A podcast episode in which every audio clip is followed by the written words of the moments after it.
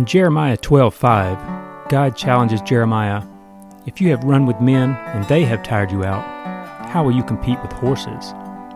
God offers you a similar challenge to live a life of biblical discipleship and to build a healthy marriage and a godly family. He never promises it will be easy, but it will always be worth it. Are you ready to run with horses?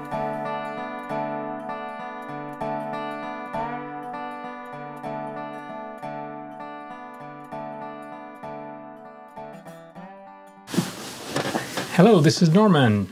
Hi, I'm Susan. Welcome to Run with Horses. It's been a little while since Susan has been with us, so we've got a lot of catching up to do. And you haven't undertaken a big project recently. I haven't? You have. Oh, I have. Yes, I have. you don't know what your big project is? I was confused by your wording. Um, yes, I have just begun taking a class to learn how to be, I guess, a certified nursing assistant. And why have you done that?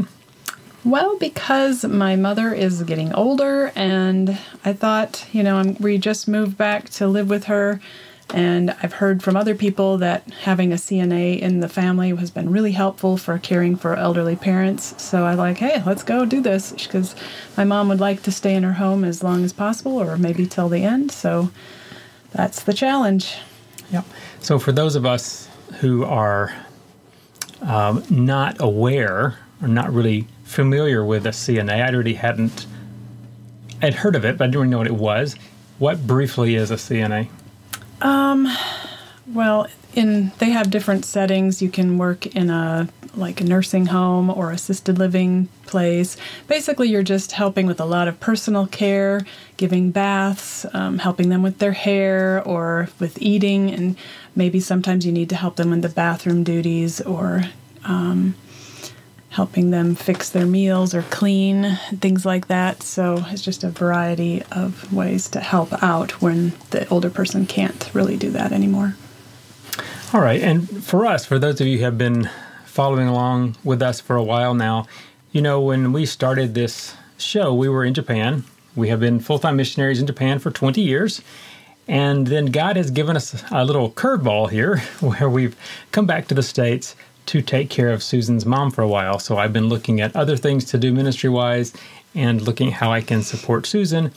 And she has undertaken this this new journey of learning what it means to be a caregiver, uh, learning how to develop a new relationship with her mom after being gone for 30 something years and you know mom has changed and Susan has changed and the family's different and all those kind of things so it is a big difference from where things were mm-hmm. but I thought you know really on our show here we try to focus on uh, discipleship, disciple making, personal spiritual growth, and just really encouraging you to be a, a th- thriving, growing disciple, a follower of Jesus who's really uh, joyfully serving. And really, this does fit in because that would be our heart, and I know that's Susan's heart, that this would be a time of, of serving. It's a different group, maybe, than being in Japan and serving, but I thought it'd be worth hearing her perspective and how she is approaching this as she's just getting started with even the the learning about what it means to be a caregiver. So, I guess first, we've been back now for a few months. What has been um, the biggest lesson that you've learned, maybe in this first couple of months, about uh, about yourself, or about your mom, or about this situation? Maybe something you didn't know before. I think when I first came back here, I was thinking, I want to take care of my mom. I want to do everything for her. I want to, you know, keep her from having to do risky things where she could maybe fall or hurt herself. But after being here just even a short while, I realized that's not really the right way of approaching it because my mom wants to still live. She wants to do things for herself. And as I'm studying the CNA stuff, they really encourage let the older people do as much as they can for as long as they can because it does give them a sense of um, I don't know success or you know being able Purpose. to yeah and um, it's part of their self worth I guess make them be more involved in their own care and you know don't baby them they don't want to be babied. Mm-hmm. So as you're studying the CNA training, how much did you know about the CNA requirements before you started? Not much. I just know that um, they've had like a support role in, you know, caring for people. But I knew it was kind of a grunt job, you know, the yucky stuff that you hear about in hospitals that nobody else wants to do. Like, here you go. So, as you're approaching this this whole journey, not just the CNA, but caring for your mom, what would you say is the the thing that you anticipate or look forward to the most?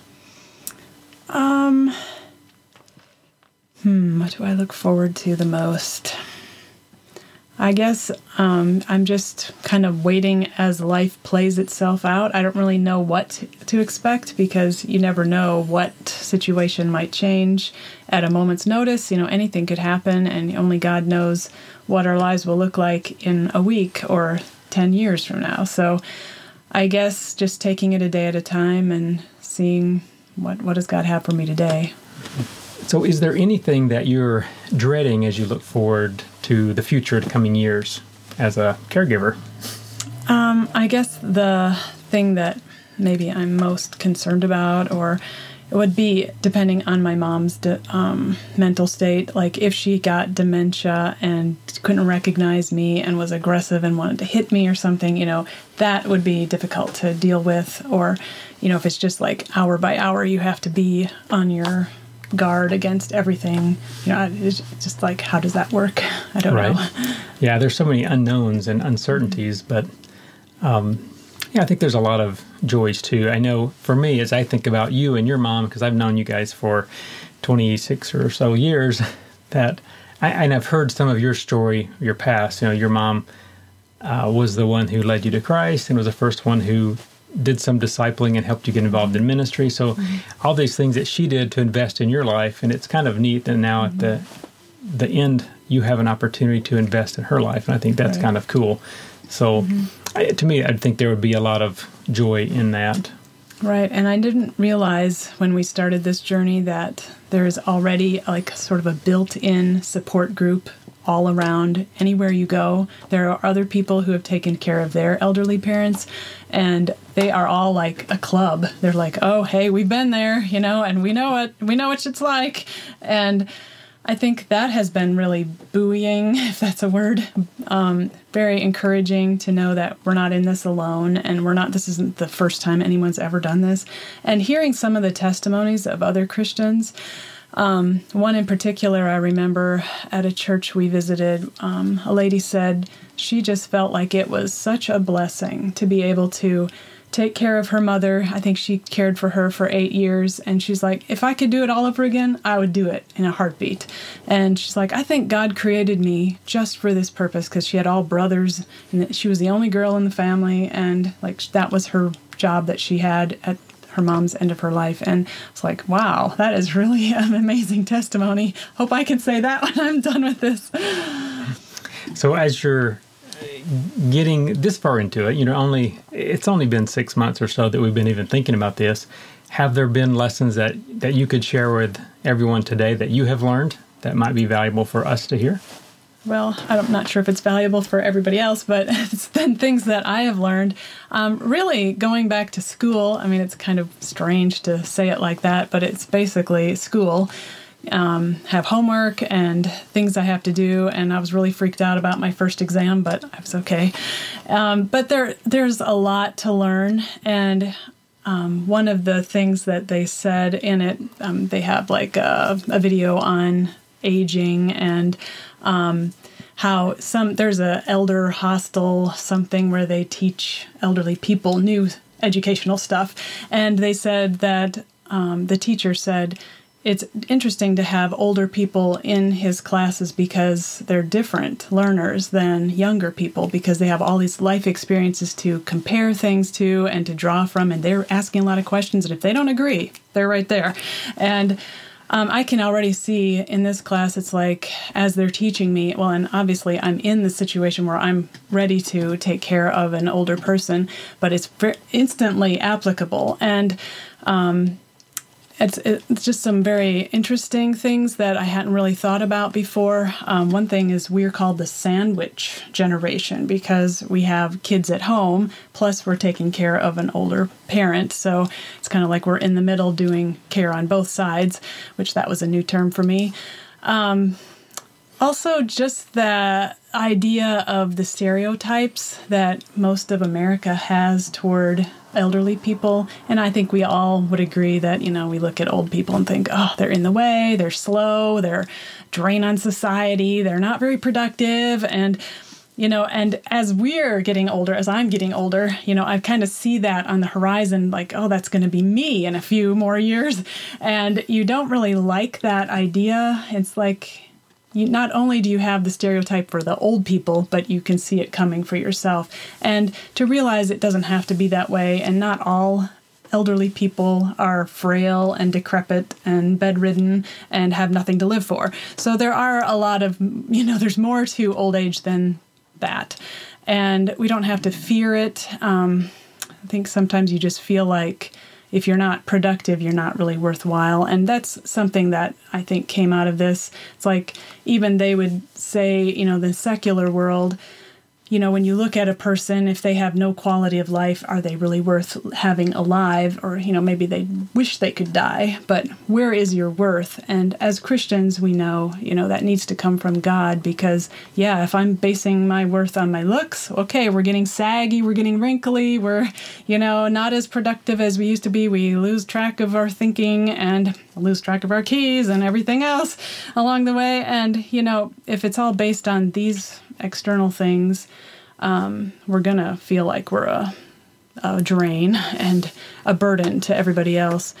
Um, I one thing that was really interesting to me was there was a TED talk that I had to watch, um, and this speaker was comparing the modern day world that we live in to tribal environments, and I think he um, studied the people in Papua New Guinea for a while.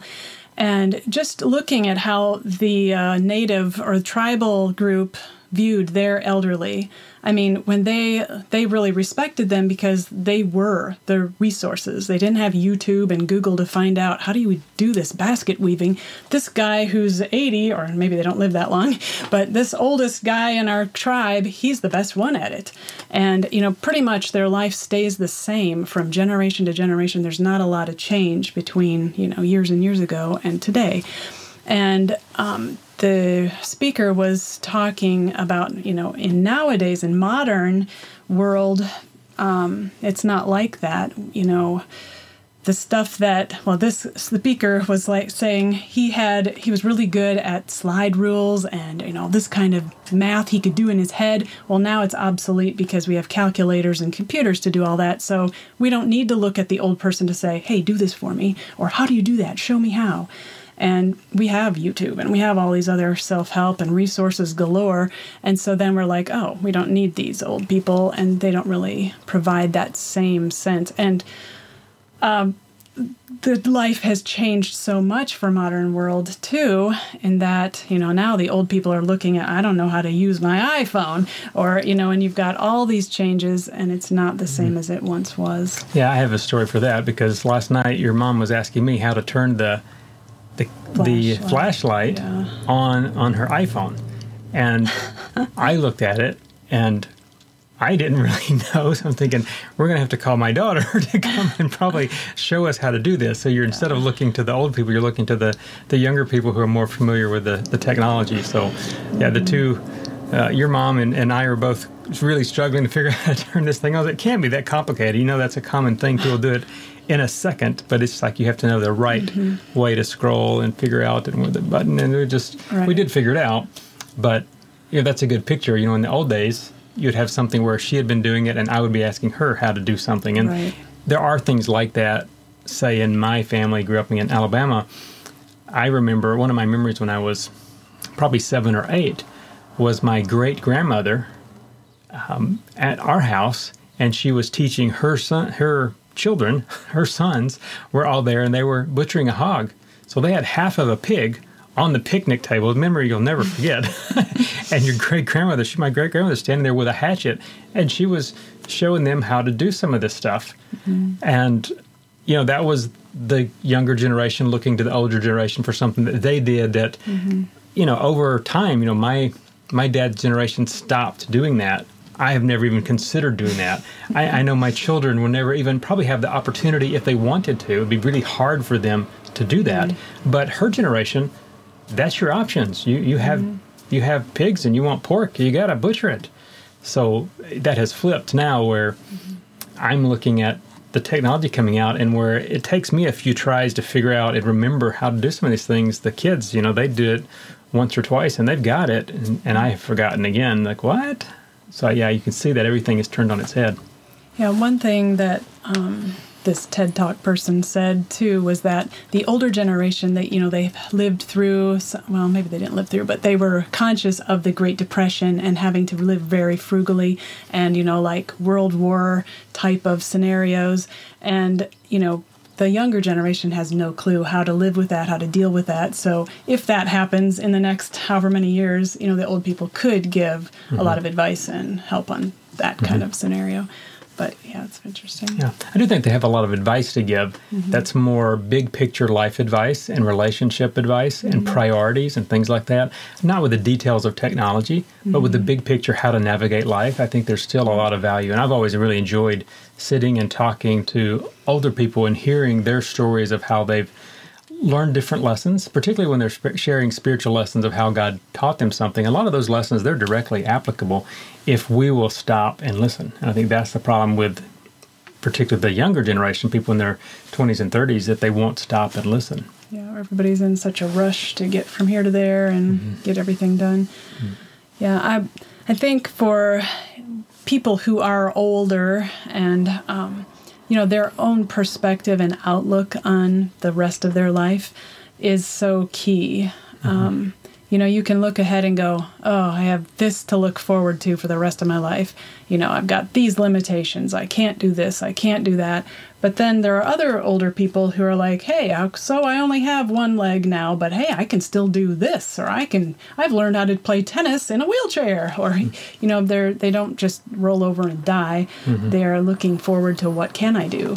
And I think that makes a huge difference. And I know I've met old people that you know they just look like an old person and nothing really separates them or makes them stand out in a crowd but something they say will just like oh they have a personality and they have humor i know one time i was a candy striper way back in the day when that was a thing volunteer at a hospital and i had to carry in the food tray to this lady she was probably 90 and I put it on her bedside table, and she was like, Oh, you forgot something. And I'm like, I have no clue because I don't have anything to do with this food. I just put it on there. And I was like, Uh, what would that be? And she said, You forgot my appetite. And I was like, That is so cute. I mean, that person had, so I just hung around her and talked to her. And the next time I came, I sought her out. And it just brought that connection, you know, because she had, you know, something interesting to say. And, um, made her seem more like a person. And actually, I've been reading a book on caregiving, and that's one of the things that they said made a really good nurse's assistant was those who not only took care of the physical needs but also saw the person the older person as a human being and as a person with individual desires and preferences mm-hmm. and really uh, there's a person in there you know it's not just this old shell right yeah, I can see how it's it's hard sometimes, and and some people are difficult to talk to. And some people just give up. That's true yeah. too. Uh, so I suppose there's a lesson for us as we as we age as well, not to be that person who gives up and has nothing interesting to say and nothing to offer, but mm-hmm. I look for opportunities to connect uh, and to do so in a way that that's meaningful, but not to give up. But then also from uh, the younger side to consider spending some time listening because it may not be that everything has equal value. And I know from some of our ministry in Japan and running the coffee shop, you have certain people that came in, and once they hit a certain age, you hear the same story pretty consistently. So all the people that worked in the coffee shop could could share and say, "Has he shared this story yet?" Oh, just wait, and you'll hear some of these stories. Well, okay, that's part of it, but a lot of those stories actually the there's good content. I mean, there's good meaning in those stories, uh, and a lot of times, if you'll engage them, um, you get new stories. Sometimes they're just telling you the stories because nobody listens, no one asks them anything, so they're just sharing what they're thinking about. But I found a lot of those people when you engage them in asking questions, you get new stories, and they probably have things they had forgotten and weren't thinking about because nobody mm-hmm. asked them. So it's important from our side to stop and listen and then to engage people who are, are willing to engage with us. Right. Um, uh, they talk a lot about how older people need to feel useful or needed. And um, I think um, if those of us who are older, that um, if you know God, you should be able to figure out or understand what does God want from me now in this context, in this body, in these limitations, or, you know, circumstances because it does change over time and you know the stuff that you used to be able to do to serve God may be taken away from you. And there does seem to be a lot of loss of those types of small things which might be big to you.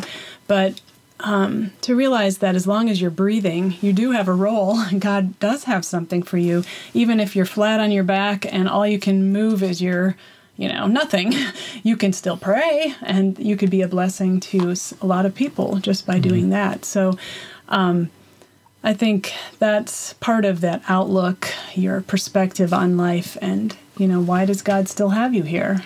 There's a reason. And maybe you think, oh, I have nothing to be thankful for. I have nothing to do for anybody. I can't do anything for anybody. Well, that's not true. If you look, we can be a blessing to someone every single day if we try. And, mm. you know, it might be a nurse or somebody else, or maybe a janitor. I mean, who knows? But, you know, you can engage people in conversation or um, just be thoughtful and personable and really to be thankful every day. Um, I'm kind of impressed with my mom because she's very positive as she looks forward. She's like, you know, we're 50s, you know, and um, she was like, "Oh, you're getting on up there, and you're getting these uh, the CNA training. You know, you'd be 70 by the time I die, because she's planning to live till she's 100. Because all these people in the newspaper, they can live till they're 100 or 97. You know, and she's only 81. But um, she's like, by that time, you'll be like 70, so you can't get a job then. I'm like, okay, we don't think about that. We're just taking it a day at a time. But, you know, she's positive. She's going to be here a long time and she's still want to write a book. She's mm-hmm. got people she wants to share the gospel with. She's working on this little tract that she can hand out and, you know, mm-hmm. she's still living life. Mm-hmm. And I think that's a big part of being mm-hmm. forward thinking and not just dying and giving yeah, up. she, she, definitely tries to be very, very active. And I think mm-hmm. that's one of the th- concerns that I would have is what happens when she's not active anymore or can't be. Yeah. But as long as she can be, definitely she, her goal is to keep moving and keep moving and keep moving. So if it's up to her, she'll, she'll be here for a long time. Yeah. So in your, um, I don't know, learning and, and thinking about how this works, do you see this as being a spiritually difficult time, or do you think it'll be overall a, an encouraging time, or is that hard to judge without knowing what is to come? Hmm. Yeah, I don't know. It's just, uh, I mean, I've heard other people say that it can get very difficult. So I'm guessing maybe somewhere down the road it might be difficult, but I think it helps me to know that this is the right thing to do. And I feel like God wants us to do this. And so that really gives me a lot of confidence that this is what we're going to do and we'll just do it. yeah, that was a big part of, I don't know, for us coming here and feeling comfortable that this is the right thing. Because, I mean, it cost us a lot to come here.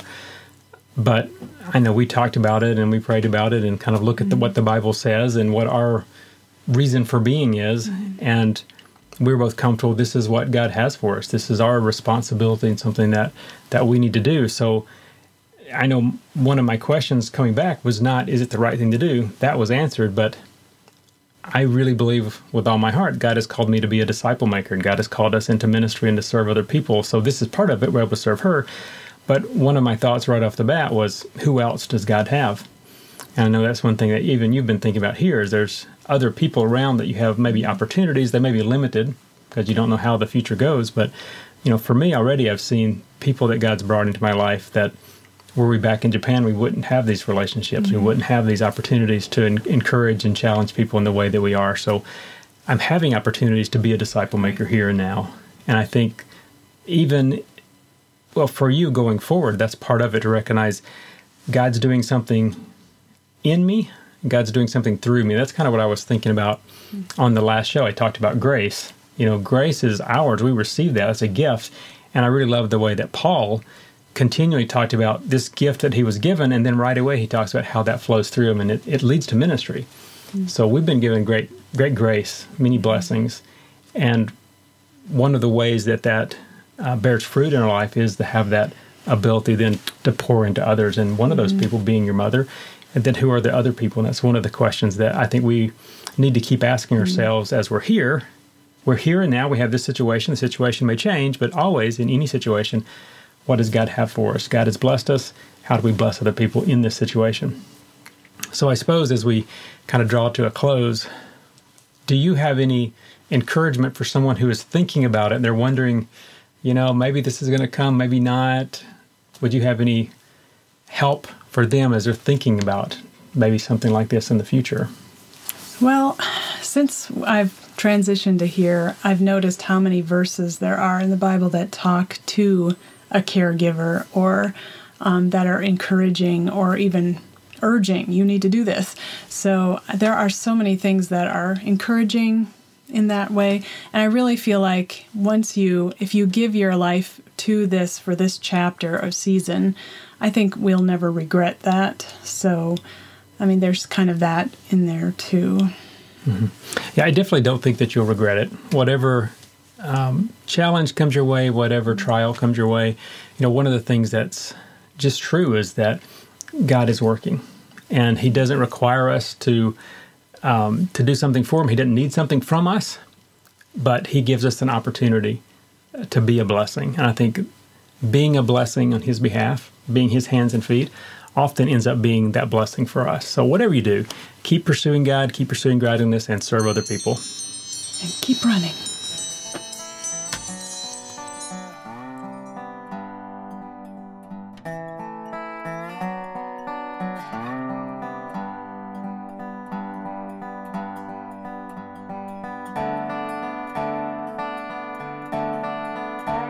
Thanks for joining us today. If you have a question we can address on the show or just want to send us a word of encouragement, send an email to talk at runwithhorses.net. That's T A L K at runwithhorses.net. We look forward to hearing from you. In the meantime, keep running.